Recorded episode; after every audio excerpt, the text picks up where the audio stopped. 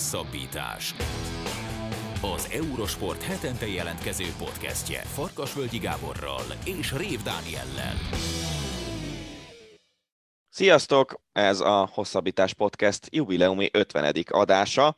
Két elég érdekes témával készültünk nektek. Az első részében a műsornak Daniel Medvegyevvel foglalkozunk, aki hétfőtől átvette az első helyet a férfi teniszezők világranglistáján. Szántó Petrával beszéljük ki azt, hogy miért ő, és hogy lezárult-e egy korszak a férfi tenisz történetében.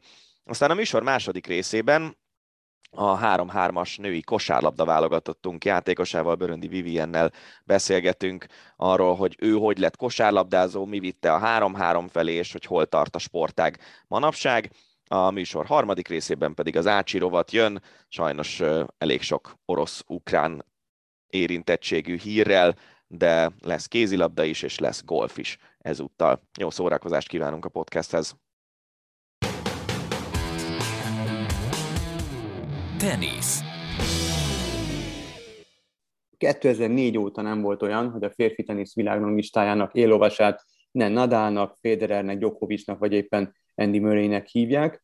Megtört a jég, az új világ első immáron Daniel Medvegyev, és egy nagyon komoly korszak ért véget, vagy hát inkább felteszem inkább kérdésként ezt, hogy egy komoly korszak ért véget? Tehát innentől kezdve most már borítékolható, hogy a nagy négyes tagjai közül mondjuk most egy kicsit gondban vagyok, mert nyilván Federer és Murray már nem lesz világelső szerintem, Nadal meg, meg Djokovic még akár lehet, de lesznek ők még világelsők, vagy innentől kezdve ez most már csak a fiatalokról beszélgettetünk, ha a világ első pozíciójáról beszélünk. Sziasztok, köszönöm szépen a meghívást. Hát én is gondban vagyok egyébként, ugyanúgy, mint te, hogy, hogy mit mondjak erre, hogy ez egy generációváltása, hogy ez egy új korszak kezdete-e. Szerintem még nem.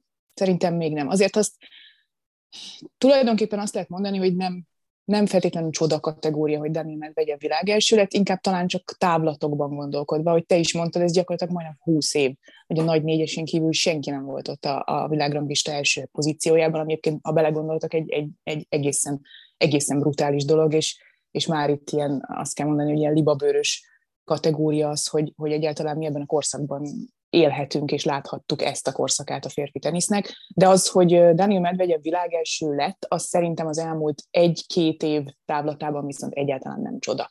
Egyértelműnek tűnt, hogy ő a legkomplettebb játékos a fiatalok közül, nem feltétlenül csak is kizárólag a pályán nyújtott teljesítménye alapján, hanem talán ő volt az, aki a leginkább felnőtt a feladathoz fejben. Erről is lehet majd beszélni, de, de, de Medvegyev tényleg azért megoldott egy, egy olyan Grand Slam döntőt Novák Djokovic ellen, amikor mindenki azt akarta, hogy Novák Djokovic nyerjen, mert hogy megcsinálhatja a naptári Grand Slam-et, és ez, ez tényleg nagyon durva dolog, hogy azt ott akkor elviselte. Ennek tulajdonképpen egy, egy hozománya, egy következménye az, hogy előbb-utóbb belőle világ első lett. Inkább előbb, mint utóbb, hiszen azért azt is tegyük hozzá, hogy ebben a váltásban itt a világranglista első-második pozíciójában vastagon benne volt az, hogy Novák Djokovic nem tudott elmenni Ausztráliába, vagy hát egész pontosan elment, de kitoloncolták, és nem tudta megvédeni a címét. Azért az 2000 pont, az nagyon sok. Tehát egy teljes Grand Slam versenynek a pontszáma azzal, hogy nem indulsz el, miközben címvédő vagy. Ez nagyon-nagyon sokat segített abban, hogy Medvegyev már most világ első legyen. Nem elvéve tőle a, az érdemet, valószínűleg ez hónapokon belül bekövetkezett volna, vagy idénnek később bekövetkezett volna, de, de ez most egy picit felgyorsította a feladatot, vagy a folyamatot. Viszont visszatérve a kérdésedre, ez nem azt jelenti, hogy Novák Djokovic nem fog még Grand Slam tornát nyerni, és nem lehet az, hogy, hogy majd megint visszajön a, a világranglista első pozíciójába. Nyilván, mivel tavaly az első három Grand Slam tornát megnyerte, ezért neki ezt a hármat meg kell védenie. Sőt, ugye a negyediken is döntőt játszott, ez elég sok pont, amit meg kell védenie. Jelenlegi körülmények között, ha azt nézzük, hogy neki azért lehet, hogy azzal is nehézsége lesz, hogy elinduljon ezeken a Grand Slam tornákon, ez nem lesz egyszerű. Tehát betonoz, betonozhatja magát Medvegyev, Viszont nézzünk egy kicsit hátrébb is a világranglistán, és azt látjuk, hogy ott van egy Rafael Nadal, ki 35 évesen az első 15 meccsét megnyerte a szezonban. Megnyerte Grand Slam tornát, meg két kisebb tornát még ezen kívül, mi lesz itt a salak szezonban. Tehát az sem kizárt, hogy Rafael Nadalnak is lesz még valamikor valahol esélye arra, hogy, hogy ott legyen a világranglista első pozíciójában. Tehát ez egy, ez egy inkább fél generációváltás, vagy a generációváltásnak talán az egyik, egyik fontos lépés. Engem ez a az egészben az érdekel a legjobban, hogy Daniel Medvegyev tud-e valami különlegeset. Tehát mi az, ami őt kiemeli abból a generációból, amelynek ő a tagja, miért pont ő az, aki át tudta venni a világ elsőséget ettől a uh, egészen hihetetlenül, tényleg a, a tenisz történelem szerintem messze legkiemelkedőbb uh, hármas a négyese, most hogyha Mörit ide vesszük, akkor négyes, és ezután jön Medvegyev, és ez, ezt már nem veszi el tőle senki, hogy ezt a korszakot ő zárta le, de mit tud ő, amitől ő zárta le ezt a korszakot? A pályán szerintem mindent tud, amit tud Novák Djokovic is, és ez talán így foglalja a legjobban össze a, a, az ő felemelkedését, vagy nagyon gyors felemelkedését. Elképesztően sokat tud az alapvonalon, de ő nem egy egydimenziós játékos, most nem mint hogyha a top 10 többi fiatal tagja egydimenziós játékos lenne, félre ne értsétek, csak, csak ott mondjuk egy Sasha Zverev, egy, egy Stefanos Tsitsipas, aki még ott van, ők nem azt mondom, hogy egydimenziós teniszezők, csak, csak talán őket jobban zavarba lehet hozni akkor, hogyha ha valaki megpróbál ellenük valami mást játszani, vagy kiszedi a komfortzónájából őket. Medvegyevet nem annyira lehet zavarba hozni. És ez szerintem alapvetően egyébként elmondja, hogy mi az a második fontos dolog, ami miatt ő világelső lett, vagy amiatt ő lett az első világelső a nagy négyes után, az az, hogy ő fejben sokkal-sokkal előrébb jár, mint a többiek. Sokkal előrébb jár. Sokat gondolkoztam azon egyébként, hogy, hogy miért és hogyan, de ő egész egyszerűen egy ilyen egyéniség. Nem tudom, hogy nem tudjátok szerintem, vagy sokan nem tudják róla, hogy ő egyébként matek fizika szakot kezdett el az érettségi után, nagyon-nagyon szeret, szeret a matekkal, meg a fizikával foglalkozni. Végül nem fejezte be az egyetemet, vagy főiskolát, nem tudom pontosan ez mi volt, de ő, ő alapvetően egy olyan ilyen összetetten gondolkodó ember, aki, aki ezt a pályán is hasznosítani tudja. Tehát ő szeret adatokkal dolgozni, szeret kicsit analitikusabban állni a teniszhez, szeret éppen ezért megoldásokat is találni, és tud is megoldásokat találni, mert minden meg is van egyébként a, kezében, a lábában, és ezek szerint a fejében is ahhoz, hogy megoldásokat találjon a világ legnagyobb biai ellen is. Úgyhogy szerintem ez a kettő az, ami, ami, ami összetette azt, hogy, hogy tud annyit a pályán, kézzel, lábbal, mint Novák Djokovic, és, és fejben sokkal összetettebb analitikusabb gondolkodású, megoldást találó ember, mint a többiek, akik, akik mögötte vannak, és akik szintén fognak Grand Slam tornát nyerni, és lesznek világelsők is, csak, csak talán ember megelőzi őket most Medvegyev. Tehát ő például nem tudom, hogy ezt tudjátok-e, de ő nem csak edzővel, meg erőléti edzővel dolgozik, hanem dolgozik pszichológussal is, tehát kicsit ilyen filozófikus oldalról is próbálja megközelíteni a dolgokat. Egy francia pszichológus nővel dolgozik, aki miatt egyébként megtanult felsőfokon franciául Medvegyev, Szeret egyébként szép irodalmat, filozófiát olvasni, és van egy ilyen úgynevezett ilyen sporttudós is a csapatában, azt nem tudom pontosan, hogy kell magyarul mondani, aki, aki viszont ilyen elemzéseket szállít neki, és, és így állnak hozzá a meccsekhez, így próbálnak megoldást, meg stratégiát kitalálni. Úgyhogy ez azért, ez azért tényleg egy, szerintem egy extra dolog, mondjuk, ha egy 20-as évei közepén járó teniszezőtől. Egy ilyen reneszánsz embernek tűnik. Igen, Mondjuk abszolút, a sportfiológusjának a telefonszámát megadhatna Alexander Zverevnek, szerintem tudna rajta dolgozni egy pár órát. Ugye, az biztos. A kedves hallgatók számára, aki esetleg nem tudja, pont a szék, legutóbb a szék, Akapulkóban székbíró székén verte szét a teniszütőjét a németek kiválósága, ki fejben Igen. nem mindig van, van toppon, de visszatérve hősünkre, Dani Medvegyevre. Ha azt nézem, ezen gondolkodtam, hogy jelen pillanat három ilyen generációt lehet elkülöníteni a teniszben, de ha nem gondolom jól, akkor, akkor természetesen javítsák ki, kérlek. Tehát van a nagy négyes, Djokovic, Federer, Nadal és Murray, akik közül azért Murray és Federer jelen pillanatban igazából a, a leginkább a testével vívja a legnagyobb csatáját. Aztán jön ugye Medvegyev, Cicipás, Sapovalov, Rubjov és Team, ha így rendben Zverev. vagyunk. Zverev, Zverev igen. Még? És akkor ott van számomra a két legérdekesebb fiatal, az egyik Alcaraz, a másik pedig a fiatal kanadai Ozsi Aliassim. Alcaraz ugye most azt hiszem 18 éves, és most, van, most, most nyert ATP 500-as tornát, és írt történelmet azzal, hogy a legfiatalabbként nyert ilyen rangos viadalt. Tehát, hogy ha azt nézzük, akkor ugye Federer nagyon sokáig nem kapott olyan ellenfelet, aki, aki úgy Isten igazából veszélyeztethette volna a világ első pozícióját, vagy királyságát Wimbledonban és a többi Grand Slam-en leszámítva a Garros, de most Medvegyev, hogyha azt nézzük, hogy még a, a nagy négyesből azért ketten még simán ott vannak, a kortársai közül ott vannak három, négyen, öten biztosan, és még jön ez a két szemtelenül fiatal srác, Tehát, hogy ő azért most nagyon hamar, nagyon gyorsan megkapja a, az ellenállást, illetve kap a nyakába egy Rahedi riválist. Hogy mennyire lehet, mennyire tudja ő majd megtartani ezt a világelső pozíciót, illetve a mai tenészben mennyire fontos a játékosok számára a világelsőség. Nézd, hogyha ha úgy érkezel meg a, a, a világ legjobbjai közé, hogy 20 éve ugyanaz a három ember áll a világranglista élén, oké, okay, Murray is ott volt egy párszor, meg is érdemelte, de, de mondjuk ezt azért szűkítsük le egy háromra. Tehát ez, ez, a, ez a három ember 20 éven keresztül ott volt a világranglista élén. Azt hiszem, hogy most jelen pillanatban elég nagy dolog világ uh-huh. lenni. Még akkor is, hogyha az ember elismeri azt, hogy ez most azért történt, vagy részben azért történt, mert Djokovic nem tudta megvédeni az Ausztrál Open címét. Szerintem ez most ezeknek a fiataloknak nagyon fontos, mert ők így nőttek fel, uh-huh. hogy sőt, mi is ember kezet óta nem mondtuk azt, hogy a világ első XY, mindig csak ebből a háromból válogattunk, meg néha Murrayből. Tehát szerintem most ez nagyon fontos. Visszatérve a kérdésed első részére, ez egy nagyon érdekes, érdekes dolog lehet, hogy most egy kicsit homogénebbé válik valamilyen szinten majd a, a férfi tenisz. Nyilván ezt majd csak akkor mondhatjuk, ha, ha visszavonul Novák Djokovic és Rafael Nadal, és lehet, hogy ez még egy-két év kérdése.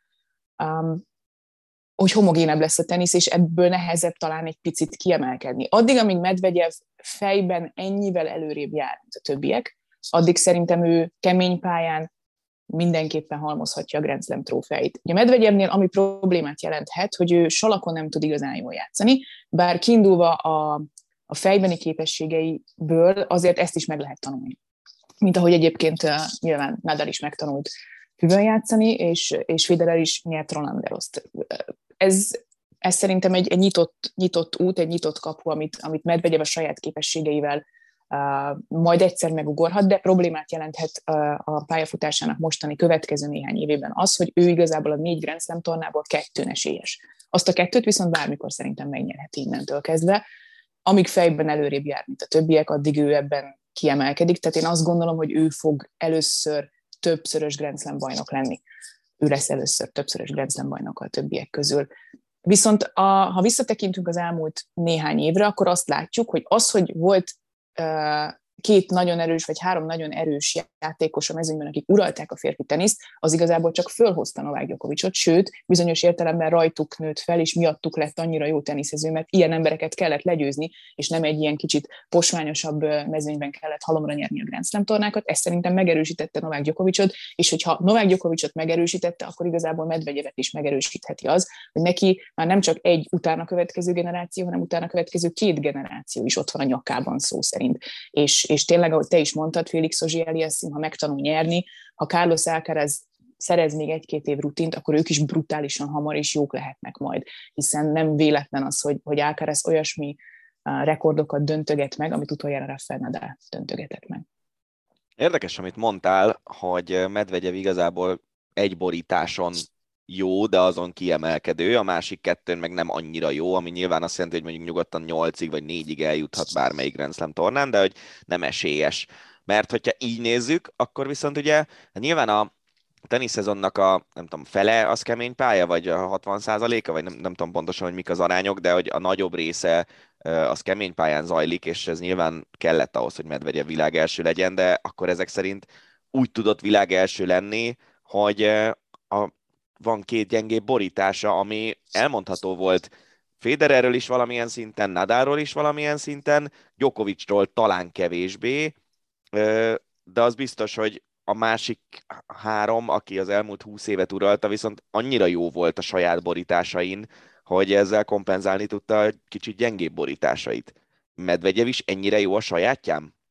Igen, szerintem ezt, ezt jól megfogtad a, a lényeget, mert, mert ez is mutatja azt, hogy mennyire kiemelkedik kemény pályán Medvegyev a jelenlegi a, a nagy négyesen vagy nagy hármason kívüli generációból. Tehát, hogy ő kemény pályán ezt a gyors játékot, ezt a hihetetlen ütőerőt, ez az ezzel járó lábmunkát, az ezzel járó nagyon gyors gondolkodást és taktikai lehetőségeket, ezt, ezt, ezt ő a legjobban használja ki legjobban használja ki, ezen nincs mit szépíteni egyébként. Cicipásznak ott lehet azért természetesen az, hogy mondjuk ő salakon is ugyanolyan erős játékos, mint, mint kemény pályán, ez Verep is elképzelhető, hogy tud Roland Garros nyerni, egyáltalán nincs benne a, nincs, nem lehet ezt kizárni, viszont, viszont már most kiemelkedik Medvegyev taktikailag, repertoárban, stratégiailag és ez, ez kemény pályán iszonyatosan kifizetődő tud lenni, pláne úgy, hogy, hogy a szezonnak egy, egy nagy részét, illetve a Grand Slam tornák 50%-át kemény pályán játszett. Az évad következő, soron következő Grand Slam tornája az a Párizsi Roland Garros lesz. Kiindulva abból, amit látunk Rafael Nadából, most itt a, az idény kezdete óta, tehát hogy megnyert sorozatban 15 meccset, megnyert három tornát, ugye megnyerte a Melbourne Grand Slam felvezető tornáját, jól emlékszem Brisbane-ben talán ott volt, megnyerte a Melbourne tornát, és megnyerte most az Acapulco-it, azúttal Keményfen, tehát Salakon, a Károszon lehet bármiféle meglepetés, nyilván mindig benne van a meglepetés, de hogy az utóbbi évekhez képest ugyanúgy Nadal a torony magas favoritja a Garosznak? Hát most már azt mondanám, hogy látva ezt az első egy hónapot, hogy az lenne a meglepetés, ha nem nyerné meg a Gároszt. Uh-huh. Nadal miközben mondjuk tavaly, amikor kikapott Djokovic-tól, ugye négy között, vagy, vagy amikor mondjuk nem játszott fél évig, akkor már elgondolkodtunk azon, hogy lehet, hogy a Gároszon sem lesz esélye, mert felnőttek rá uh-huh. a, a fiatalok. Egy Djokovic nyilván tud úgy csalakon játszani, hogy egy Nadált is megverjen, sokat várt rá, de, de, de tud úgy játszani. Cicipászban bőven benne van, ott vannak Carlos Alcarazék, tehát hogy, hogy, hogy vannak salakon is most már kihívói, Viszont, viszont amit most láttam, vagy láttunk Nadáltól az elmúlt egy hónapban, különösen azt az Ausztrál Open döntőt, az alapján azt lehet mondani, hogy, hogy, hogy Csalakon még inkább uralkodhat ebben a szezonban. Tehát én nem, nem látom jelen pillanatban, hogy, hogy bármi is veszélyeztetné azt a fajta salak hegemóniát, amit, amit láttunk az elmúlt 15 évben tőle, leszámítva talán a tavalyi évet. Elég érdekes, nem, hogy itt vagyunk. Négyben nyerte az első Garoszát, ugye? 5, 2005. Ben.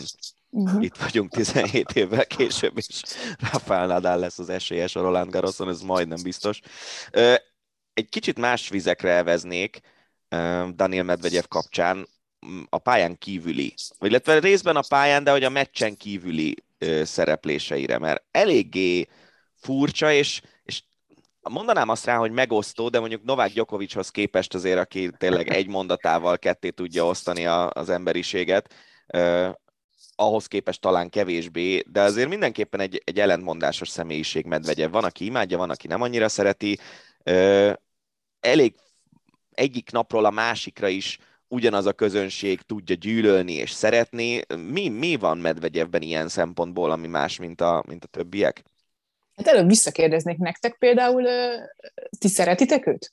Nektek nem bejön ez, ami... Én nem tudom hova tenni, tehát hogy, hogy egyszer úgy vagyok vele, hogy hát ez a csávó ez nagyon szerethető, egyszer meg úgy vagyok vele, hogy úristen, hogy olyan Fel szinten, verni, nem? olyan szinten, hát én ennél sokkal béketűrő vagyok, de olyan, olyan szinten tudja a, így, így, így nyomogatni a gombjaimat, hogy az ami elképesztő, hogy tényleg így, így, így az ember, mint, mint egy teniszlabda, így csapongok jobbra-balra, tehát amíg Nadát az első pillanattól fogva e, tudtam imádni, és rajongani érte, és, és, és a pályán kívüli e, megnyilvánulásai is, is számomra, vagy hozzám nagyon közel állnak, um, úgy, úgy medvegyevet egyelőre nem tudom hova tenni, és, e, és lehet, hogy, hogy pont ettől, tehát ez is kell ahhoz, hogy valaki, ez is igazolja a géniusságát hogy nem tudod belerakni egy, egy dobozba, nem tudod belerakni, nem mint hogyha Nadal nem lenne géniusz, de hogy, hogy egyszerűen nem tudod hova helyezni. Én valahogy nem tudom szeretni ö, egyelőre, nagyon, nekem nagyon furcsa. És lehet, hogy ez, ez már ilyen kicsit generációs különbség is, hogy azért egy tízessel, bő tízessel idősebb vagyok nála, és vannak dolgai, amiket nem tudok nagyon hova tenni de, de szerintem nem, én, én egyelőre nem tudom szeretni, nem, nem csinált még olyan dolgokat, ami miatt azt mondtam, hogy fú, ez a srác, ez nagyon szimpatikus. Tudjátok még, bocsánat, hogy még, még magamhoz ragadom a szót, van a dolognak egy, szerintem egy romantikája, hogy nagyon nehezen viseljük el, hogyha a kedvenceinket, a, régi nagy kedvenceinket, akik, akik most mondtátok 2005, mikor mi elkezdtünk kommentálkodni, mikor bekerültünk az Eurosportba, az 2006 az egész karrierünket végig kísérte Rafael Nadal, ha most pont ráhegyezzük ki ezt a témát, vagy akár Federer, és később nem sokkal Djokovic, tehát hogy most a, a generációs kedvenceinket veszélyezteti egy, egy fiatal gyerek, aki, aki olykor nem feltétlenül adja meg talán a tiszteletet, amit mi gondolunk, hogy meg kéne adni a, a, az éppen soros kedvencnek. A, az Lehet, hogy ez is benne van, nem egy ilyen romantika, hogy bántják a kedvencünket. Nekem az én részemről nincs, mert én sose voltam se Nadal, se Federer, se Djokovic rajongó. Én, ha ebből a generációból választani lehetett, én mondjuk Del Potrót szerettem a legjobban, aki szegény ugye most vonul vissza. Szóval a részemről ilyen nincs, de, de mondom valahogy Medvegyev nekem furcsa. De mi a nemzetközi visszhangja az ő, ő szerepléseinek? Látod, föltetted ezt a kérdést, és most már öt perc arról beszélünk, hogy akkor Medvegyev most jó fej, vagy nem jó fej, Igen. és ez, ez mindent elmond róla, és elmondja azt, hogy tényleg egy megosztó ember, egy, egy ellentmondásos ember, talán az ellentmondásos a legjobb, mert, mert én nem feltétlenül látom néha a következetességet a, a pályán, nyújtott viselkedése, és amellett, ami egyébként az életben általában, vagy a, a nyilatkozataiban. És abban is igaza van Fagának, hogy, hogy, hogy nyilván nehéz ezután a korszak után kedvencet találni, vagy nehéz elfogadni azt, hogy lesznek játékosok, akik jobbak lesznek egy idő után ennél a nagy négyesnél, már pedig jobbak lesznek. Én, ne, én őszintén leszek, nekem bejön medvegye. Tehát a, van benne egy olyan fajta ilyen nihilizmus, ami szerintem ami szerintem nagyon vagány, és nagyon kell, és, és ha nem lenne ilyen személyiség, nem hiszem, hogy megnyerte volna azt a US Open döntőt. Ha, ha nem tudna nem tudná magát így függetleníteni attól a fajta mondjuk néha gyűlölet áradattól, amit kap a nézőktől, vagy azért, mert hülyeségeket csinál a pályán, vagy azért, mert a, a, a másiknak szurkolnak, akkor, akkor nem lenne ilyen erős fejben, akkor nem, nem jutott volna el a világranglista éléig, szerintem. Tehát enélkül a személyiség nélkül, ami, ami vastagon összefügg azzal, hogy egyébként fejben milyen erős a pályán, szerintem nem lenne ő világ első. Ha ő egy picit is érzékenyebb ember lenne valamilyen szinten, tehát mondjuk, mondjuk egy, egy, egy cicipász, vagy egy, egy zverev, vagy egy rubjobb lenne személyiségben, akkor nem jutott volna el idáig. És ez a nihilizmus, ez a, ez a fajta um, ösztönös, vis, ösztönös és szerintem rendkívül nyers és őszinte viselkedés, ez szerintem kellett. És nekem pont ez benne a szimpatikus, hogy, hogy nem játsza meg magát egy pillanatig sem. Ha ő kiakad, akkor kiakad a pályán. Hogyha utálja a közönséget, akkor utálja a közönséget. De tudja használni is a közönséget. Viszont ha meghallgatod az nyilatkozatait, a sajtótájékoztatóját, és Dani, neked ajánlom az Ausztrál Open döntőt követő sajtótájékoztatót, annak is az elejét, ott volt egy monológia a Medvegyevnek, akkor nagyon megváltozik egyből a, a véleményed róla. Ez egy nagyon intelligens, nagyon okos, nagyon művelt, kultúrált ember. Dani Medvegyev, még hogyha néha ezt nem is látjuk a pályán.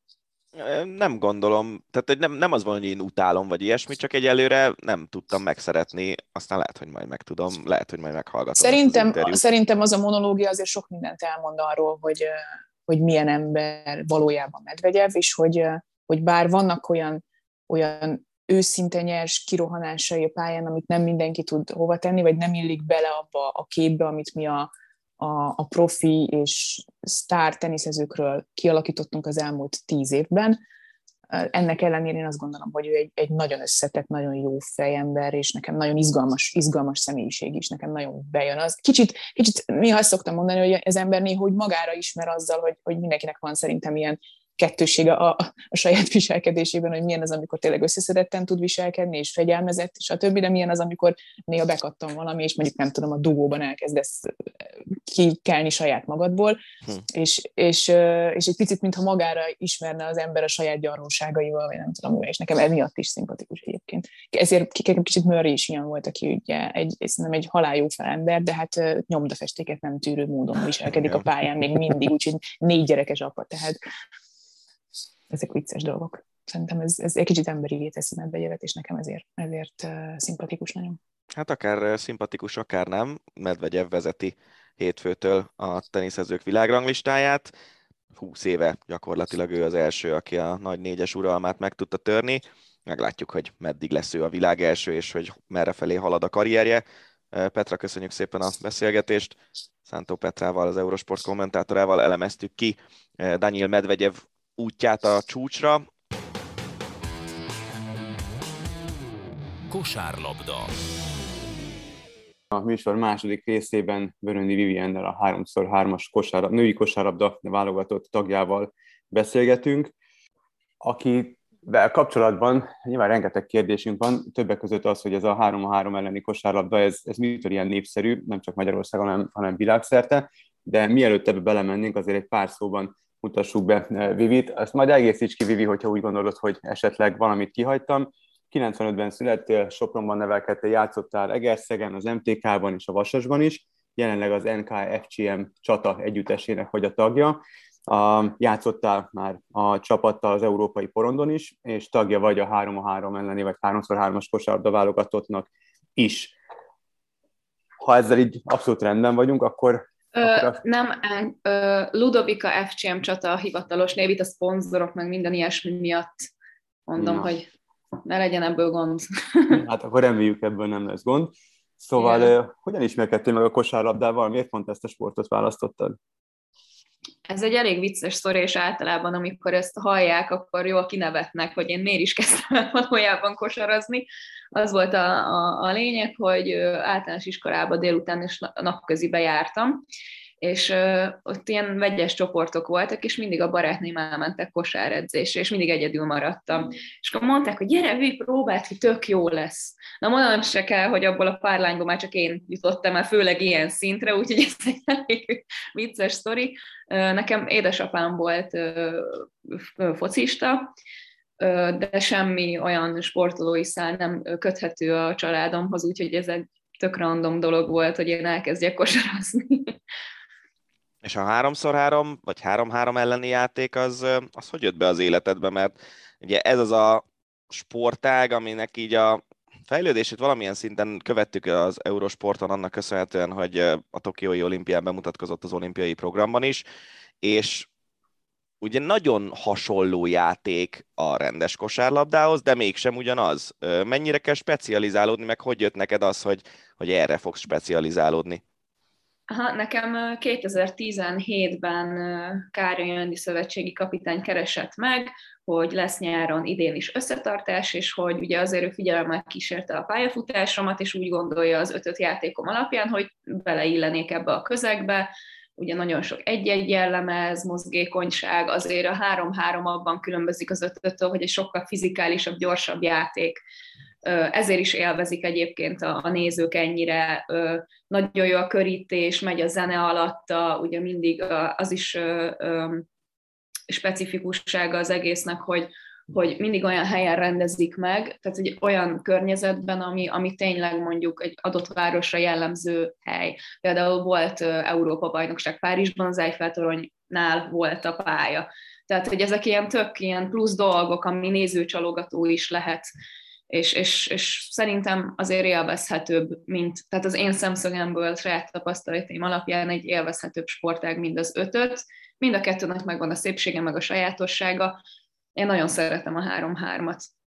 Mennyire, ne, mennyire nehéz átállni ötötből három a háromra? Itt mondtad, hogy azért sokkal gyorsabb a játék, meg azért, eh, ha valaki mm-hmm. esetleg figyelemmel követte az olimpia alatt a közvetítéseket, akkor ezt abszolút megtapasztalhatta, hogy tényleg nagyon pörög, és valóban sokkal fizikálisabb sokkal több a kontakt a játékosok között, de azért te az idény nagy részét a hagyományos kosárlabdázással töltöd, mennyire nehéz átállni 3-3 ellenére? Inkább a, a legelején volt nehéz átállni, hiszen totál át kell kapcsolni az embernek az agyát, mivel ez egy pörgősebb játék, nincs idő szomorkodni esetleges hiba után, vagy kihagyott dobás után, menni kell, védekezni kell, jön a következő támadás, tehát hogy egy sokkal pörgősebb, én úgy gondolom egy három-három játékosnak tényleg szerintem nagyon hogy most angolul jutott eszembe, skillednek kell lenni, tehát labdaügyesnek, uh-huh. meg, meg tényleg ö, ö, keménynek, fizikálisnak, és hát tényleg ö, egyébként, amikor az a vicces, hogy amikor az ötötből közvetlen nyáron átállunk a három-háromra, akkor az első pár edzés, amikor játszunk egymás ellen, rendes szabályok szerint, akkor mindenki meg van halva. Tehát így, hú, jó, várjatok, meg vissza kell szokni a három-háromra, mert ez nagyon brutális. Ugye a fizikáliság, meg tényleg a gyorsaság miatt sokkal fárasztóbb sportról beszélünk.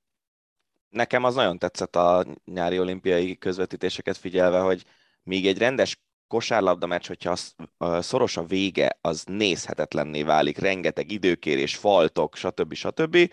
Addig a 3-3-nak a vége, hogyha szoros a meccs, az iszonyú izgalmas, olyan dobásokat vállalnak a játékosok, amiket normál esetben abszolút nem próbálnának meg. Ez gondolom a pályán is azért hozzátesz az élményhez. Hát sokkal izgalmasabb egyébként, én is úgy gondolom. Ott, ott tényleg másodpercek töredéke tud dönteni Tehát, hogy, hogy, hogyha például azt vesszük, hogy egy hosszabbítást a 3-3-ba simán el lehet intézni egy két pontos dobással, és akkor nyer az adott csapat, amelyik bedobta a két pontos. Nyilván, mivel nagyobb a tér, sokkal nagyobb lehetőségek vannak, három ember van egy félpályán, tehát tényleg szerintem élvezhetőbb a végjáték, ebben igazat adok. Annak mi az oka, hogy Magyarország ennyire sikeres a 3-3 ellenében, akár a férfi, férfiak esetében, akár a hölgyeknél? Ugye 2016-ban Európa bajnokok lettetek, 17-ben, 19-ben VB ezüst, és az olimpiáról tényleg centikkel maradt le a női válogatott, meg a férfi is. Igen. Milyen, Igen. Mi, mi köszön, minek köszönhető ez a, ez a siker? Um, nagyon szeret, tehát hogy az összes játékos, aki 3-3-ba megy, az úgy megy oda, hogy már alig várja.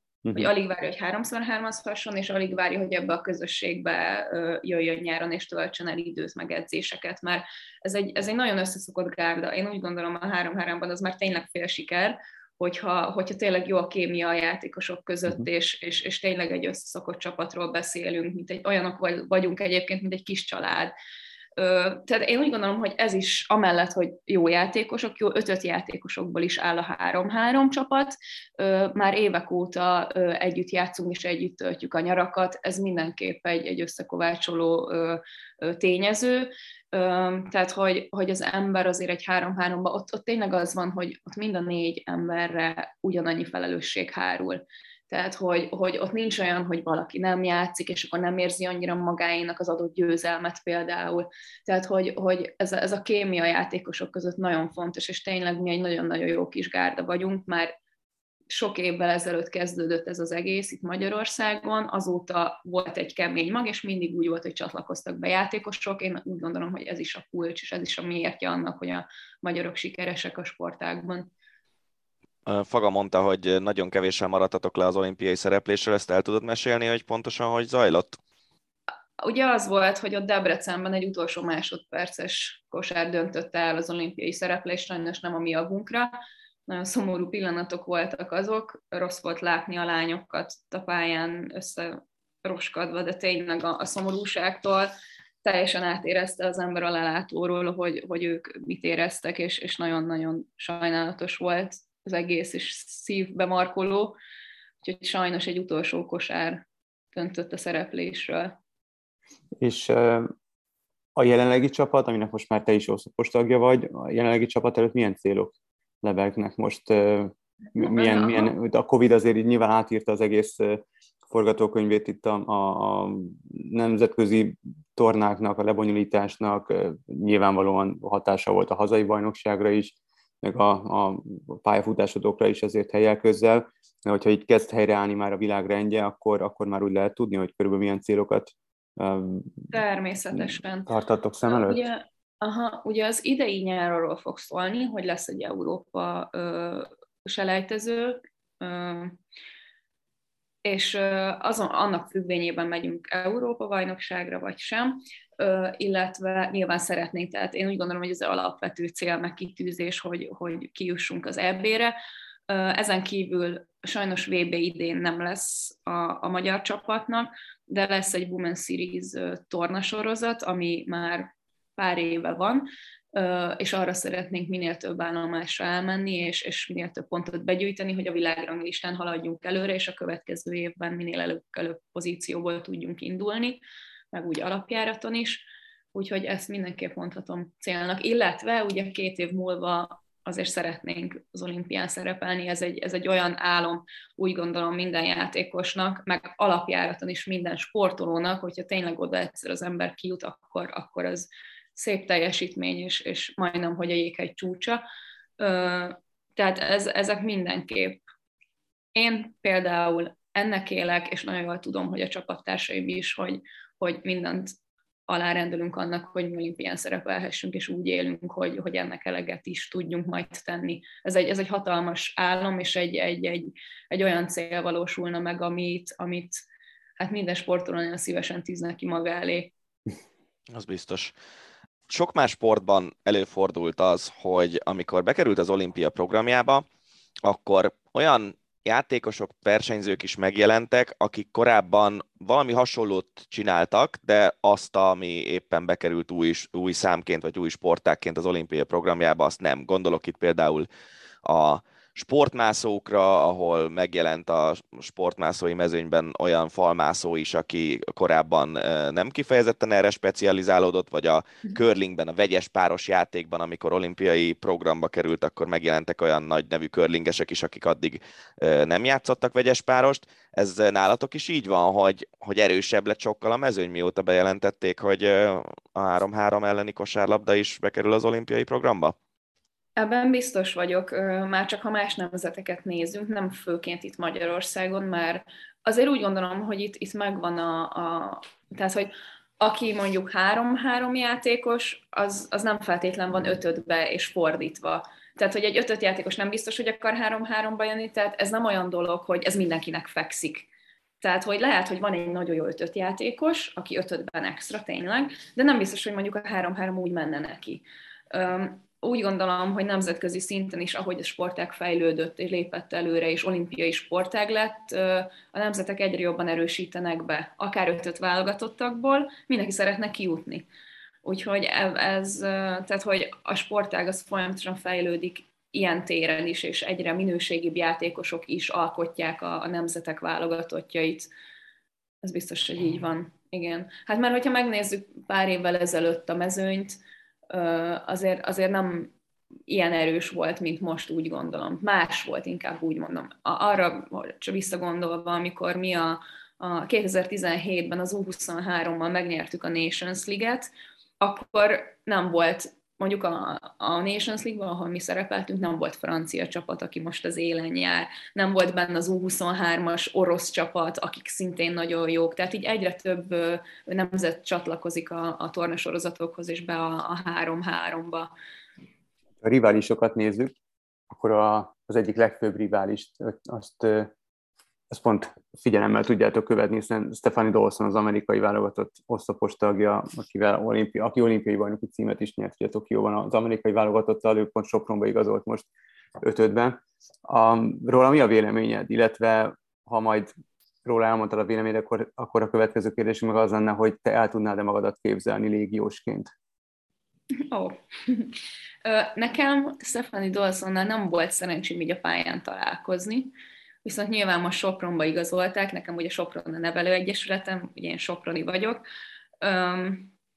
Egy, egy elképesztően jó játékosról beszélünk, én úgy gondolom, aki, aki három-háromban is, meg ötödben is jónak számít, és, és megállja abszolút a helyét. Van ilyen egyébként, hogy ötöt is, három-három is.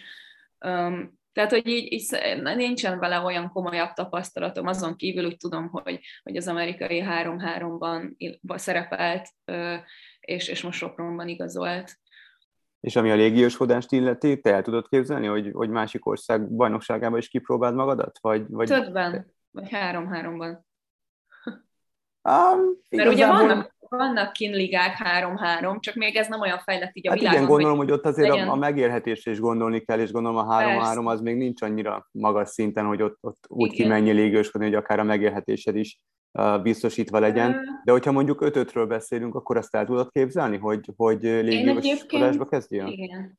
Abszolút el tudnám képzelni, és, és vannak is ilyen terveim, hogy szívesen kipróbálnám magamat külföldön légiósként, most az, hogy milyen liga és hova, még így annyira nem mentem, mentünk utána, hogy egyébként milyen lehetőségek lennének. Volt már külföldi ajánlatom, ez nem titok, ami igen kecsegtető lett volna számomra, csak aztán máshogy alakultak a dolgok, úgyhogy ez egyébként nekem mindenképp tervem és célom, hát majd meglátjuk, mi történik a világban, hogy jelen helyzetben nem tudja az ember most, hogy mire számítson, sajnos ez elég vészjósló mondat volt, de, de reméljük a legjobbakat. Egyébként van olyan kifejezetten 3-3 liga, amiben profi játékosok játszanak, és abból meg lehet élni, vagy azért mindenki elsősorban az ötötből él, aki 3-3 Els, válogatott? Aha. Elsősorban az ötötben élnek ugye a 3-3 játékosok is. Most így konkrétan nem tudom, azt tudom, hogy Oroszországban van 3-3, szerint azt hiszem Romániában, nem akarok hülyeséget mondani, Mongóliában biztos van, azt tudom, hiszen ezek a nemzetek például ezért tudnak ilyen sok pontot összegyűjteni, ami ugye, ami kell a világranglista helyezéshez, mert van saját bajnokságuk, ahol egész évben versenyeznek, és amikért járnak a pontok. Úgyhogy ez sem egy utolsó szempont ilyen téren, hogy jó, ha az embernek van vagy, vagy hát az országnak saját Pont, pont erre rá akartam kérdezni, mert ami szerintem nagyon érdekes a 3-3 lebonyolításában, vagy engem mindig vonzanak a sportágaknak ezek a, az ilyen le, szervezeti dolgai, hogy világranglista, meg ilyesmi, hogy egyéni világranglista. Azt gondolná az ember, hogy egy csapatjátékban ilyet nem nagyon lehet felállítani. Mondjuk lehet, hogy fogának a különböző sportágak gót vitáit könnyebben eldönteni, hogyha mindig lennének eh, egyéni világranglisták, de hogy itt van a, előttem az egyéni női világranglista, egy eh, spanyol lány vezeti jelenleg, és a, nekem is feltűnt, hogy egy csomó mongol van, az első 25-ben három mongol játékos van. Ez hogy néz ki ez a világranglista? Eh, mi alapján lehet pontokat szerezni, és, és miért nem csapatok világranglistáját tartják számom? Azt is számon tartják, a csapatok világranglistáját, Aha. ugyanúgy. Tehát, hogy van egy olyan világranglista, hogy az egész mindenki, amiben, tehát, hogy úgy értem, hogy egy nemzetnek a, a, a helyezése, a helye, helyébe beletartozik az U23 szereplés, az U18 szereplés, a pontok, amiket hoznak magukkal egyes tornák után a csapatok, legyen itt szó LB-ről, VB-ről, bármilyen tornáról, és ugye van egy, egy világranglista a játékosoknak egyénileg. Na mhm. oda úgy tudod a saját pontjaidat vinni, hogy ami pontot megszerzel a csapatoddal egyes tornán, illetve, hogy az egyes tornákon te hány pontot dobsz. Tehát, hogy ezek után ah. értelemszerűen ezek után van felállítva ez, a, ez az egyéni világranglista. Úgyhogy és ilyen egyéb statisztikák nem számítanak? Nem tudom, blokkok, meg gólpasszok, meg ilyesmi? Csak a pontok? Um, azt hiszem, hogy ez úgy van, hogy vannak tornák, ahol írják, Aha. de meg ugye amikor neten lehet követni így a statot, ott, ott, ott van még plusz egy-két statisztikai mutató. Nem vagyok annyira biztos benne, mert nem nagyon nézegettem ezeket, hogy őszinte legyek, de nyilván itt a, a pont, ami, tehát nem egy olyan összetett, mint az ötöt, vagy eladott labda, szerzett labda, blokk, uh-huh. assziszt, bármi, megjelenne a statisztikán. Ez egy szűkebb dolog, uh-huh. úgy gondolom, mint statisztikai mutatók terén. Ha már Dani szóba hozta a gót kérdést, és ugye ezt most éppen nem én hoztam szóba. De azért rárepülsz. Hát, nyilván muszáj megkérdeznem, hogy mint kosárlabdázó, mint úgymond berken belüli, um, biztos vagyok benne, hogy nem került el a figyelmedet a Last sorozat, amiben ugye egy, egy fiatal generáció is megismerkedhetett Michael Jordan nagyságával, abban is én feltételezem, hogy azért figyelemmel kíséred a, a férfi kosárlabdát is, és ott pedig a jelenkor a nagy király LeBron James, hogyha egyáltalán nem tudom, hogy mennyire szereted az ilyen vitákat, van-e értelmük egyáltalán összehasonlítani különböző korszakok különböző játékosait, de ha esetleg um, úgy gondolod, hogy össze lehet hasonlítani, akkor mit gondolsz a két, két géniuszról? Lehet köztük különbséget tenni, ki lehet jelenteni, hogy egyik jobb, mint a másik, vagy vagy feleslegesek az ilyen összehasonlítások? Hát nem vagyok az ilyen nagy nba vitáknak a híve, de azért nekem is nyilván van véleményem erről a dologról. Szerintem nem lehet összehasonlítani, mert az az időszak, ez egy modernebb, fejlettebb világban élünk minden téren, akár ha csak a rehabilitációt nézzük. Teljesen más korszak szerintem a Lebronéké, mint a Jordané és erről így ennyit mondanék. Én mind a kettőt kiváló játékosnak tartom. Nyilván Jordan a nagy öreg, őt, őt mindenki imádja, szereti, bálványozza. Én is egyébként. Amúgy az nba nem követem annyira, annyira figyelemmel, nyilván így a dolgokkal tisztában vagyok. Tehát, hogy én nem kelek fel, nézek meg egy uh-huh. mérkőzés éjjel, annyira nem vagyok nagy NBA fan, de, de nyilván, mint kosárlabdázó tisztában vagyok így a, a dolgokkal, meg a fontosabb részekkel. Szeretem Lebront, igazából mindig voltak nekem is kedvenc játékosaim. Na és van ki most a kedvenc? Igen, most ki az? Most ki a, most ki a kedvenc? Én szeretem Lebront, én, én Currynek a játékát totálisan elismerem, szerintem kiváló játékosról beszélünk, úgyhogy ők, Van példaképed, Vivi? kiskorom óta fegyverneki Zsófia példaképem egyébként, hogyha a magyar, magyar kosárlabdát nézzük, mert én úgy gondolom, hogy ő, ő az, aki, aki tényleg egy olyan játékos, hogy minden kiskosarasnak fel kell nézni rá. És ezt nem... Nekem a Zsófi volt csapattársam uh-huh. Sopronban, és emlékszem, hogy ott, amikor ő jött, engem totálisan felkarolt, és sokat köszönhettem neki, mert, mert sokszor volt, hogy pluszba ott maradtunk még dobni, meg egyénizni, elmentünk ide-oda, hazavitt, ugye akkor még fiatalabb voltam edzésről, tök sokat segített a tanácsaival is, és tényleg ő, ő tényleg az a játékos, aki így a kosárlabdával, és, és erre összpontosít, és mindent alárendel ennek, meg is lett az eredménye. Fegyelmezett, tényleg a kosárlabdának él egész életében, egy, egy vérprofiról beszélünk, úgyhogy hát nem hiába nagyon sok kislány, kosaras kislány példaképe Zsófi, úgyhogy ő mindenképp említhetjük, hogy, hogy nekem ő az, aki, aki példaképként szolgál, és felnézek rá. Ez most nagyon kis szívbe markoló jelenet volt. Nem, de ez tök jó. Egyrészt nem az is önmagában nagyon jó, hogy, hogy ezt ennyire konkrétan tudod, hogy neked ő a példaképpen, mert szerintem nagyon sok embernél van az, hogy így elkezdenek gondolkodni egy ilyen kérdésnél ezen, és, és nem is feltétlenül találnak választ. És a másik része meg tök jó, hogy, hogy te fiatalként a példaképeddel együtt tudtál játszani, és tőle tudtál tanulni, mert szerintem erről kéne szólni ennek az egésznek. Nagyon sok, sok mindent átadott nekem, és a lehető legtöbbet, amit tudott, hiszen nyilván egy csapatban játszottunk, egy volt a cél, közös munka, és, és tényleg nagyon sok tanácsal ellátott, úgyhogy én nagyon sokat köszönhetek, úgy gondolom neki. A mai napig egyébként megkérdezi, hogy vagyok, mi újság, tehát hogy a, a kontakt az megmaradt meg a kapcsolat, úgyhogy, úgyhogy én őt, őt tényleg mindenképp példaképnek tekintem. Az interjú végéhez értünk. Azt kívánjuk neked meg az egész magyar 3-3-as kosárlabdának, hogy az az utolsó másodperces dobása a következő olimpia előtt az a mi Jó, oldalunkra döntsön. Sok sikert kívánunk a következő évekhez. Köszönjük szépen, köszönjük. Böröndi Viviennel beszélgettünk. Ácsi. A hét legérdekesebb hírei. Sziasztok! Egy hét kihagyás után újra itt vagyunk Danival, és, és jön az Ácsi rovat. Egy picit enyhén szóval enerváltak voltunk az olimpia után, úgyhogy bár hatalmas tüntetések zajlottak itt a házaink, lakásaink előtt, hogy ugyan miért nincs Ácsi, de kivírtuk a nyomást, és kipihentük magunkat, és újult erővel állunk neki, és hozzuk a híreket, és kommentáljuk nektek. Úgyhogy hogy... nagyobb volt a tömeg, mint az orosz nagykövetség előtt. Igen.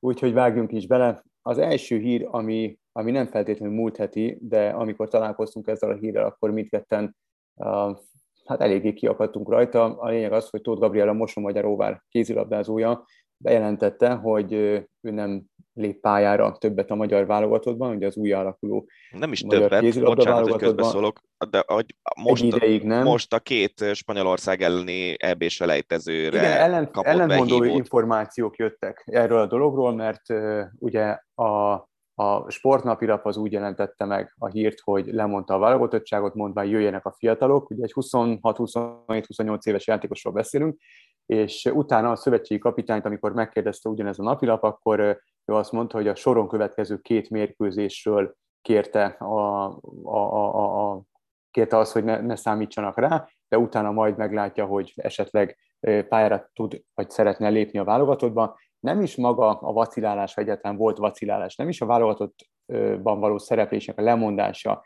csapta ki számomra személyen, személyesen a, a, az én esetemben a biztosítékot, sokkal inkább az, hogy, hogy milyen szinten ment a, a hibáztatás, hogy milyen szinten szállt rá a, a sportnapilap a újságírója Tóth Gabriellára, és, és egy ilyen szörnyű személyeskedésbe átcsapó publicisztikában kezdték el elmondani mindennek a fiatal játékost, aki hozott egy döntést az életével és a pályafutásával kapcsolatban, és lemondta a válogatottságot. Mi az Isten köze van bárkinek ehhez? Ezt miért kell bírálni? Miért kell Miért kell személyeskedésbe átcsapó publicisztikában bírálni? Egyszerűen nem értem. Nem akar a válogatottban játszani, pont, ennyi. Egyáltalán szerintem egy ilyen kérdésnek nem kéne közügynek lennie.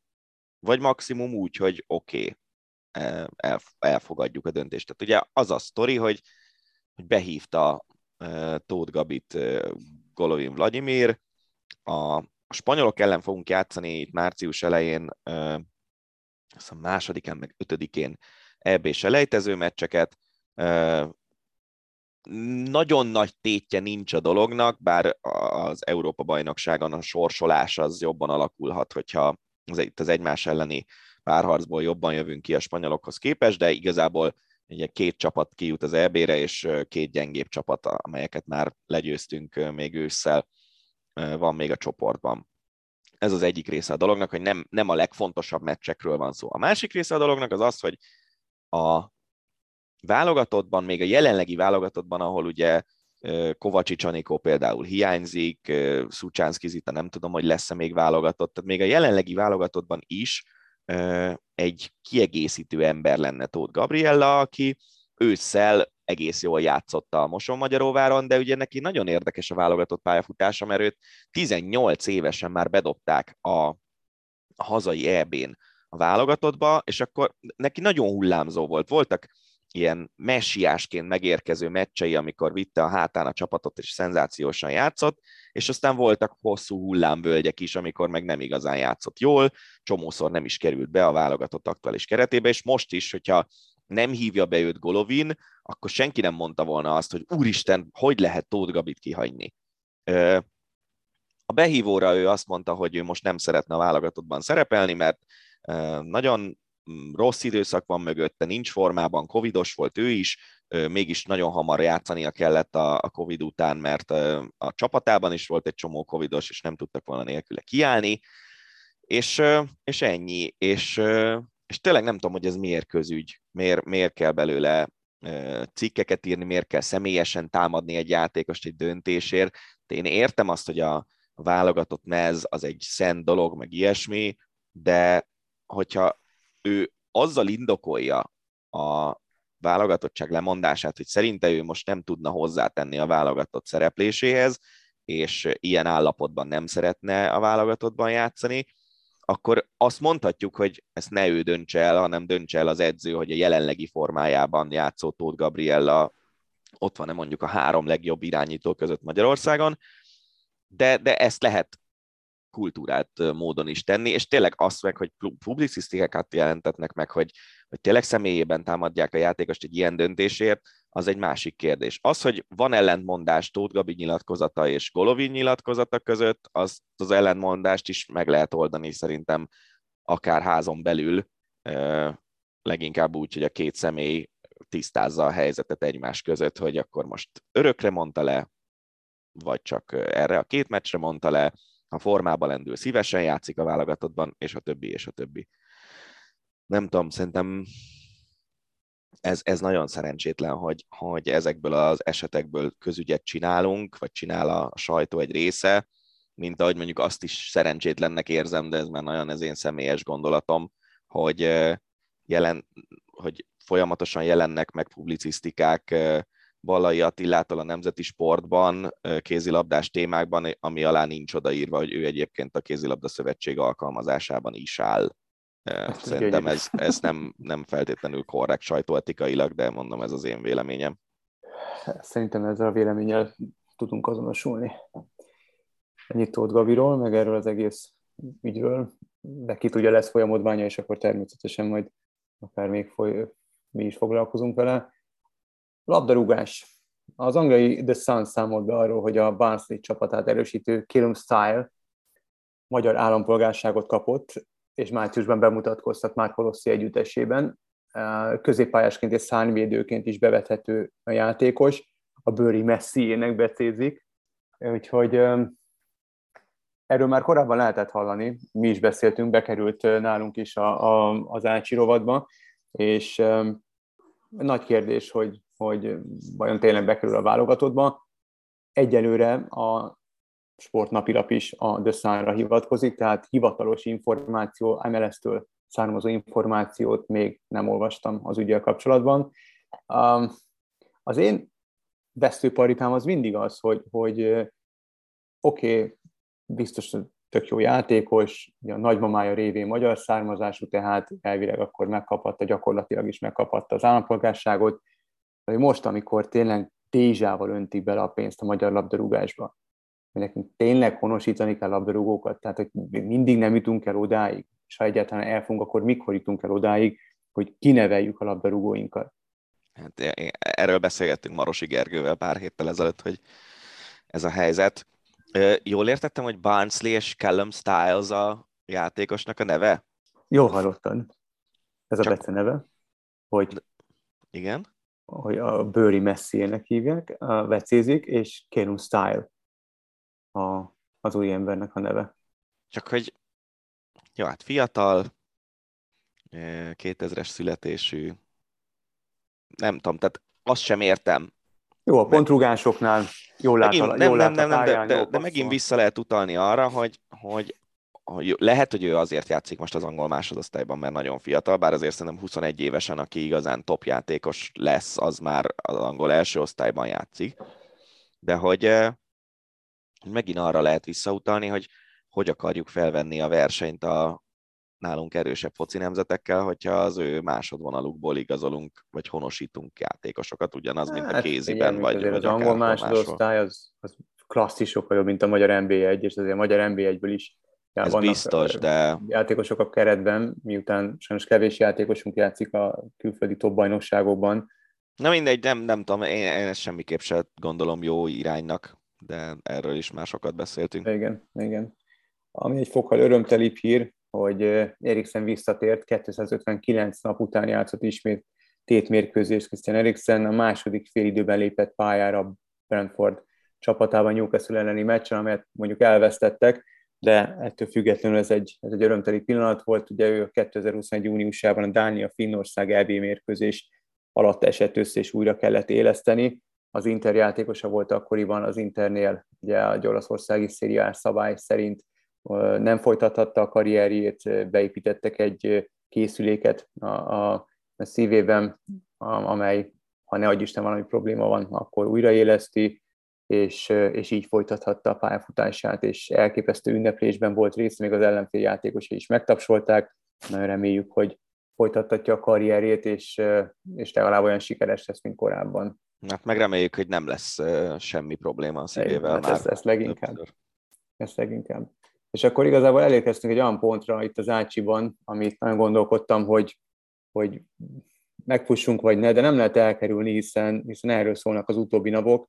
Sajnos 2022-ben bármennyire is furcsa, bármennyire is szomorú, de, de megint háború van a világban. Ugye Oroszország megtámadta Ukrajnát, és erről szólnak már a hírek napok óta, hogy tartja magát Ukrajna az orosz túlerővel szemben, és nyilván egy ilyen háború hatással van a mindennapi életre hatással van a, a szomszédos országok életére, a világra is, és természetesen a sportvilágra is. Úgyhogy megpróbáltam összeszedni azokat a, a híreket, amelyek, amelyek az orosz-ukrán válsággal kapcsolatosak, és ezeket fogjuk értékelni, kommentálni vérmérségletünk alapján.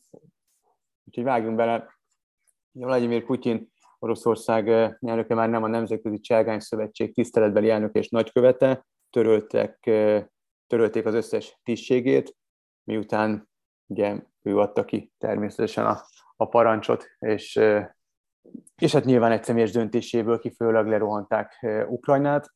Azért, amikor egy nemzetközi küzdősport szövetség tüntet el a soraiból, az elég sokat mondó nem épp, tehát hogy ott azért enyhébb gazdasági bűncselekményekkel, meg ilyesmikkel egész nyugodtan lehet évtizedeken keresztül is elnök valaki, ha, meg főtitkár, úgyhogy ez azért sokat mondó. Töröltek minden nemzetközi mérkőzést, eseményt Oroszországban és Ukrajnában, törölték a Forma 1-es oroszországi futamot, a VTCR sem utazik Oroszországba, és, és az alpesi sí és különböző téli sportok eseményeit is törölték. Hát ez, ez nyilván egyértelmű volt. Ami nem annyira egyértelmű, de egy nagyon szép kezdeményezés, a Sáke együttese, aki attól függetlenül nagymúltú labdarúgó klub, most csak a német másodosztályban szerepel, levette a mezéről a Gazprom reklámot.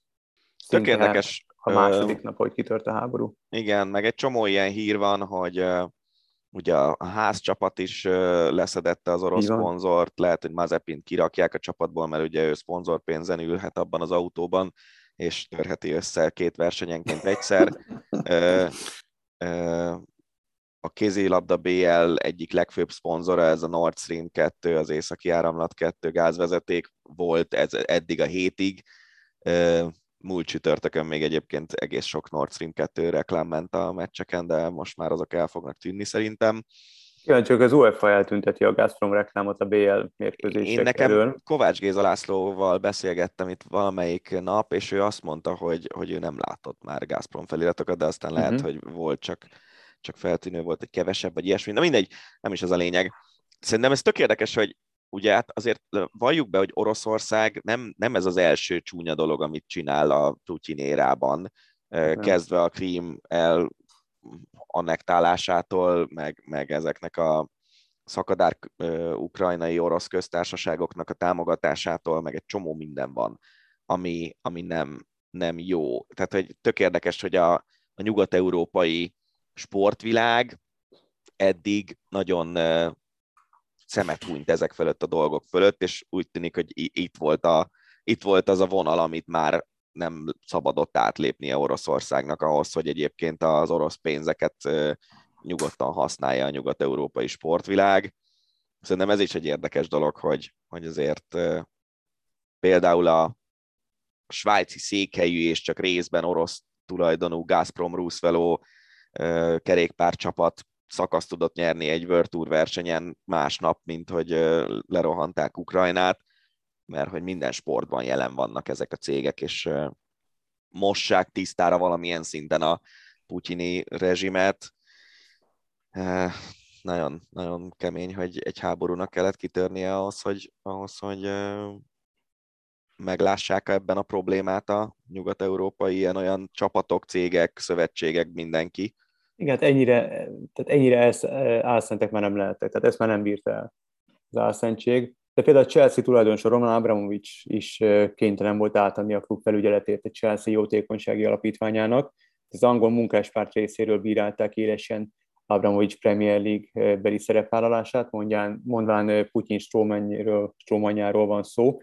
Um, ugyanakkor, ha, ha lelépne Londonból, akkor, akkor nagyon komoly bajba kerülne a Chelsea, kvázi megszűnne, mert hogy úgy intézte itt a pénzek áramlását, meg a befektetéseit, hogy kölcsönként vannak feltüntetve, tehát ő, ő több mint két milliárd fontot kvázi kölcsön adott a Chelsea-nek, és hogyha ezt nyilván, ha onnan el kell jönnie, akkor ezt persze gyanítom vissza fogja kérni, és, és akkor a Chelsea egy tolvonással megszűnik létezni, mert hogy ezt nem fogja tudni kifizetni. Vagy kifizeti, de akkor le is húzzák a rolót.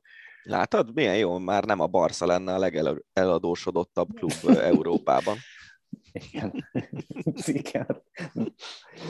Um, még ide vonatkozó hír, mely az EU párat összeszedtem, a Klitschko testvéreket is érinti Ukrajna oroszországi általi megtámadása, de ugyanis ugye Vitali Kiev polgármestere 2014 óta, és kijelentett, hogy kész harcolni fegyverrel a függetlenségért és az oroszok ellen, és a testvére Vladimir is. Ott két korábbi ökölvívó világbajnokról beszélünk. De például az idei Ausztrál Open után visszavonuló Szerhi Stahovski jelentkezett az ukrán hadsereg játékosai közé.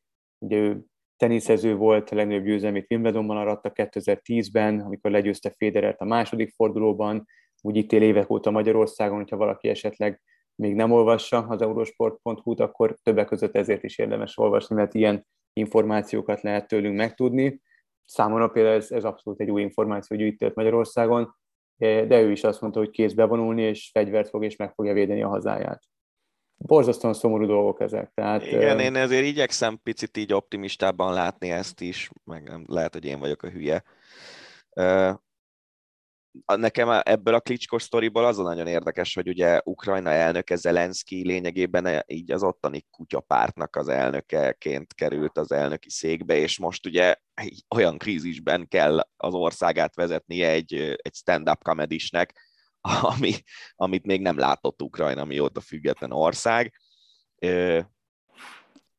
Vitali Klitschko is azt gondolom, hogy valószínűleg azért az ökölvívó pályafutása alatt nem biztos, hogy a városvezetési városvezetés különböző részleteiből doktorált, mit tudom én, cégek megszervezése, infrastruktúrális hálózatfejlesztés, zöld, zöld fejlesztések, és a többi, és a többi. Tehát, hogy mi, milyen állapotban lehetett Ukrajnában a politika az elmúlt 10-15 évben, hogy ilyen embereket választottak meg döntő fontosságú pozíciókba, mint egy stand-up comedy meg egy Xboxoló.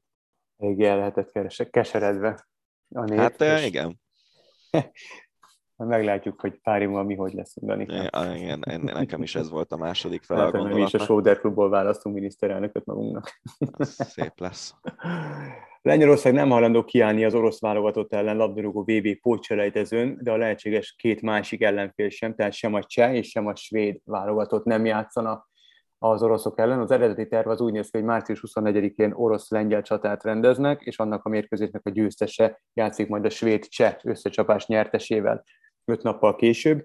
A lengyelek megkeresték a cseheket és a svédeket, és egyik válogatott sem hajlandó velük játszani. Az UEFA, illetve a FIFA természetesen lépett, és azt a döntést hozta, hogy Oroszországnak semleges helyszínen, semleges mezben kötelező lejátszani, vagy kötelező lenne lejátszani a mérkőzését, a VB-s selejtezőt, úgyhogy a himnusz nem játszák el a tiszteletükre, tehát megint egy ilyen, ilyen semmilyen Fél döntés. megoldás. Fél megoldás abszolút, de a három válogatott jelezte, hogy még így sem hajlandó, sőt beszállt negyediként az angol labdarúgó válogatott is, az FA azt üzente a FIFA-nak, hogy teljesen mindegy, hogy mi történik, ők nem fognak pályára lépni az oroszok ellen, bármilyen körülmények között is rendezzék meg a mérkőzést.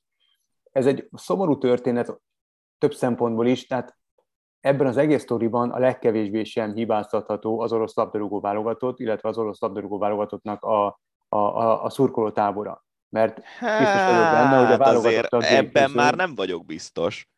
Hát, de miért? Hát, hát azért gondolj már bele, hogy a foci ultrák és a politika összefonódása okay, az de akkor milyen szinteken tud lenni. Tehát azért igen, igen, rengetegen tüntetnek de a szerintem ellen, amúgy... őket rögtön be is börtönzik, vagy agyonverik a helyszínen. Ez az, hogy és foci ultrákat ilyen... viszont nem láttam még a háború ellen tüntetni. Nem volt még izé szurkolók hát az tudom. állatkínzás ellen módra ilyen uh, háború ellenes háború ellenes foci ultrák tüntetése néven még nem hirdettek eseményt szerintem. Uh-huh. Na mindegy, szóval, tehát, hogy ebben már nem vagyok feltétlenül biztos. Az biztos, hogy a, a külföldön élő orosz sportolók nagy része az háború ellenes, ugye Medvegyevről beszélgettünk Petrával, ő is kirakott háború ellenes posztot, Szivakova, az orosz kerékpáros, aki gyerekkora óta külföldön él, ő is kirakott ilyen posztot, van egy csomó ilyen történet, biztos, hogy nagyon sokan nem értenek egyet Oroszországban sem ezzel a háborúval, ugyanakkor viszont azok a játékosok, akik lehet, hogy egyébként feltétlenül nem értenek egyet Putyinnal sem, meg semmivel, ami, amiről Oroszország most szól az elmúlt években, a Oroszországot képviselik. Tehát az, hogy a klubjaikban ne játszhassanak az oroszok, azzal nagyon, nagyon nem értenék egyet, hogyha egy ilyen döntést hozza mondjuk az angol FA, hogy az orosz játékosok ne játszanak a, a Premier League-ben. De az, hogy az orosz válogatottal szemben van szankció, az, az ugyan kicseszés a játékosokkal, de azért nagyobb kicseszés magával az országgal szemben talán, de hát ez ilyen egy, egyáltalán az, hogy felmerül az, hogy ilyen dolgokról kell beszélni, már az szörnyű, és, és nem gondoltuk, hogy eljut idáig az emberiség, hogy tényleg itt 2022-ben Európában lehet háborúzni, mert azt gondoltuk, de egyébként rohadt érdekes szerintem ez, ebben az egészben, és teljesen elkanyarodunk a sporttól, hogy akkor tör ki háború, amikor már nagyon kevés olyan ember van, aki emlékszik még az előzőre. És hogy e, nem, nem hiszem el, hogy az emberiség kollektív emlékezete az nem tud annyira erős lenni, akkor is, amikor már az effektíve az emberek emlékezete már nem ér vissza 1945-ig, hogy, hogy nem megyünk bele ilyenekbe. Hát, mert nem normális emberek hozzák meg a döntéseket, és érdekek állnak minden döntés mögött, meg, meg, meg, meg álszentség, tehát nyilván ez most nem, nem ez a műsor hivatott arra, hogy ezt kiveszéljük, de, de ez egy nagyon sokrétű probléma nyilván. Ja, Úgyhogy de minden esetre tovább...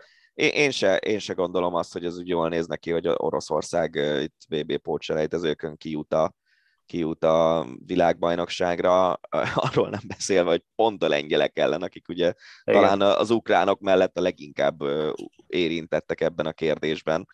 Igen, hát meglátjuk, mi lesz ennek a történetnek a vége. Um... És egyébként ez nagyon érdekes, hogy, hogy az a lengyel kormány, ami nagyon hasonló politikát képvisel, mint azok a különböző európai pártok, akár nálunk a kormánypárt, vagy Olaszországban a Salviniék, vagy a Marine Le Pen féle ilyen orosz barát, erősen jobboldali politika, ez a lengyeleknél is megvan, de náluk az orosz ellenesség az teljesen politika független, mert mégiscsak elfoglalták egy párszor az ő területüket az oroszok az elmúlt, nem tudom, két-háromszáz évben, és, és igen, emiatt nem a lengyeleknél... Nem, nem felejtenek olyan könnyen, mint... Igen, igen, igen, a lengyelek nem felejtettek el olyan könnyen. A, Kovács, a következő hírről egy picit te jutottál eszembe. Na. Gulácsi Pétert, Vili Orbánt és Szoboszai Dominikot foglalkoztató Lipcse a csapatbusza egy forgalomkorlátozó oszlopnak ütközött, amely meglékelte a busz üzemanyag tartáját, így a csapat taxikkal érkezett a Pohum elleni Miért én jutottam eszedbe?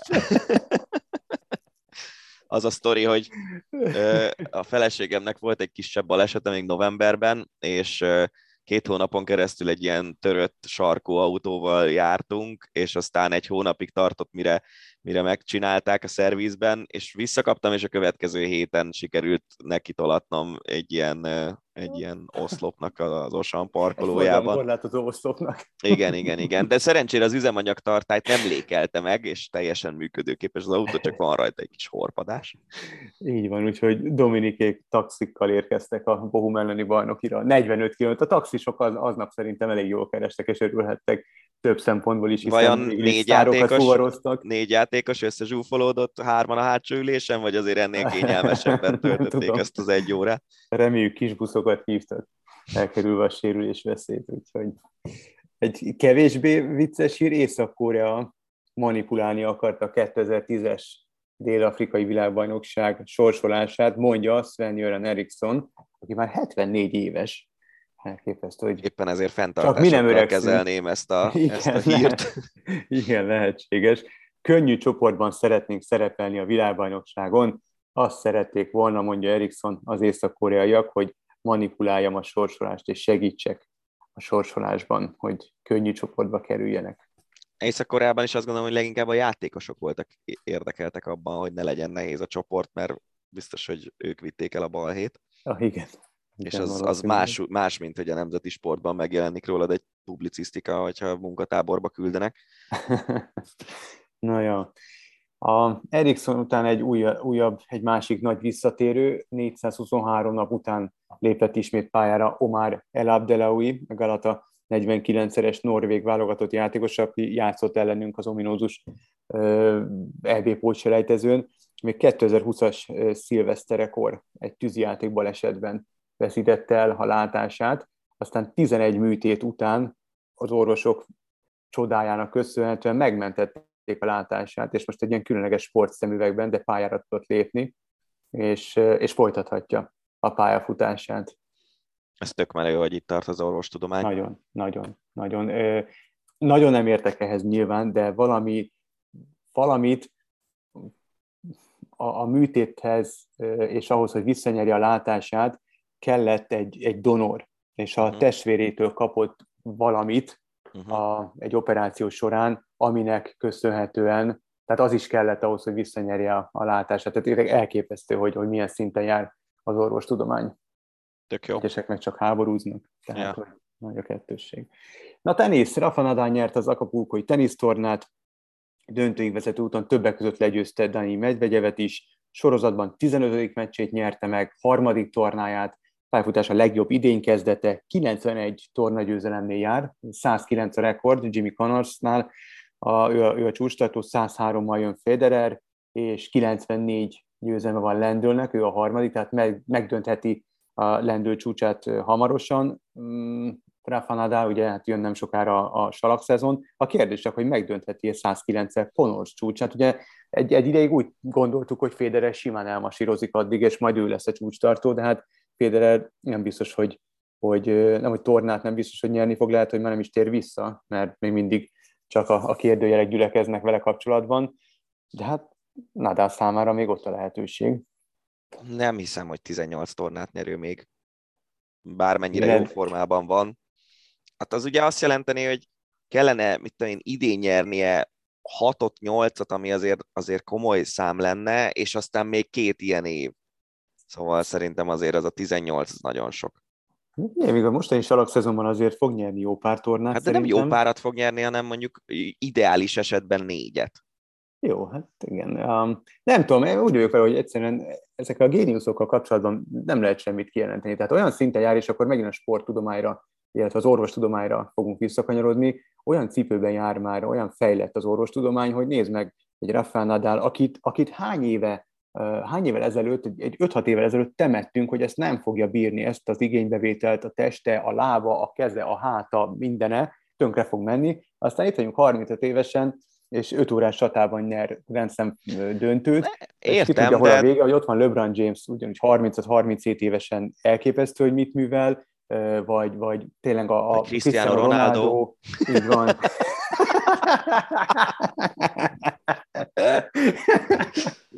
Tehát említhetnénk. Kéne találnod új, új hősöket. a hősöket nem cseréli le az ember. Hősöket nem cserél le az ember. Kedvenc csapatot se cserél le az ember. Na mindegy, szóval igen, elismerem, te, teljes mértékben csak a, a, azt kell látni, hogy a 18 az sok. Tehát, hogyha végigcsinálja uh-huh. a mhm. salakos szezont úgy, hogy nyer szokás szerint Barcelonában, nyer mondjuk a három salakos ezresből egyet, vagy kettőt, de még ha hármat is nyer, akkor is az öt és akkor marad 13, amit még meg kéne nyernie, hogy utolérje Connorst, az nagyon-nagyon sok, szerintem. Hát meglátjuk. Alex Verev is még bizonyította, hogy fejben valami nagyon nincs rendben nála, dükkitöréséről is, és a barátnő bántalmazásról is híres teniszező, ezúttal a székbíró székén verte szét az ütőjét, egy, az akapulkói tenisztalán egy páros meccs során egy vitatott szituációt követően, ő kint látta a labdát, a székbíró nem, a, a pontot végül megkapta az ellenfél, végül Zverevék elbukták a meccset, és amikor a készfogáshoz készültek volna, akkor fogta és szétverte az ütőt a székbírónak a, a székén.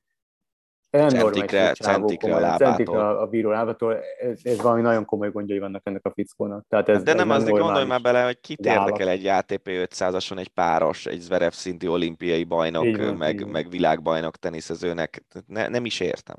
40 ezer dolláros bünti, nem kapta meg a pénzdíjat, és ugye a, korábban volt hasonlóban része a, a másik okosnak, Nick Kyrgiosnak, és ha jól emlékszem, ő felfüggesztett eltiltást kapott.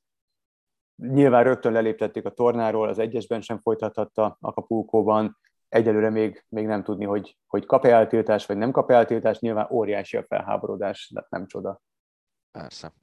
Novák Djokovic lehetséges, hogy kihagyja az, az amerikai ezres tornákat, ugye Indian Wells és Miami, mert hogy egyelőre még nem tudni, de hát itt megint csak a, a, az oltásra lehet e, visszavezetni ezt az egész történetet. Ő sem tudja még, hogy elindulhat vagy nem indulhat el. El, anélkül, hogy most itt sajnálom vagy nem sajnálom, azért így baromi nehéz lehet készülni és, és fenntartani a motivációdat, hogy fogalmad nincsen, hogy most akkor melyik tornán indulhatsz, melyiken nem indulhatsz, jó, de a nemzetközi világban vannak szabályok, tehát én azért nem értem ezt az egészet, hogyha az Egyesült Államokban nem utazhat be valaki oltatlanul, akkor, akkor nem indul Djokovic, és kész. Ő, ez az ő döntése.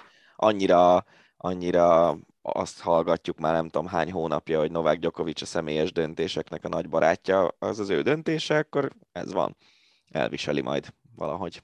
Minden idők legfiatalabb ATP 500-as torna győztese lett a spanyol Carlos Alcaraz, döntőben az argentin Schwarzman verte 6-4-6-2-re.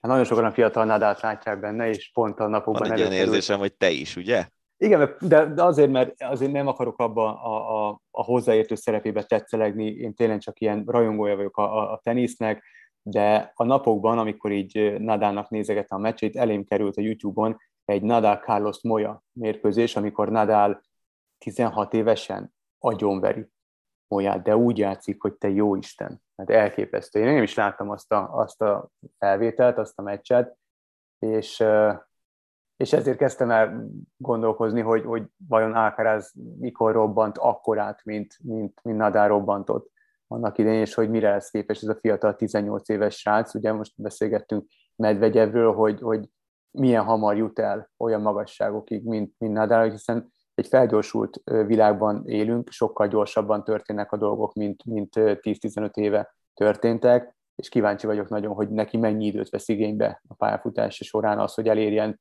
legalább olyan magasságokig, ha egyáltalán elér olyan magasságokig, mint, mint Nadal. Hát meglátjuk, az biztos, hogy nagyon nagy tehetség, és egyébként szépen is játszik, tehát az ő, ő játéka azt nagyon szemre tetszetős. Igen. Atlétika, nem sokszor foglalkozunk atlétikával, de amikor megláttam ezt a hírt, akkor, akkor rögtön tudtam, hogy erről beszélni kell már csak azért is, mert, mert megemlékezhetünk egy, egy kedves kollégánk, a családja előtt. Megfutotta a VB szintet Ilovszki Dominik, és pályafutása első fedett OB elsőségét szerezte meg a fiatal sprinter. 663-as új U23-as magyar csúcsot futott. A dolog érdekessége ezen kívül, hogy Dominik munkáját az a német Roland irányítja, ő készíti fel, aki korábbi eurósportos kollégánk, és amúgy jelenlegi kollégánk német Gergely, szintén korábbi magyar bajnok sprinter, a testvére, bátyja, a Roli ugye 60 méteren 6.57-et, 100 pedig egészen döbbentes 10.08-at futott pályafutása csúcsán, úgyhogy elég jó kezekben van Dominik. Igen, szurkolunk neki.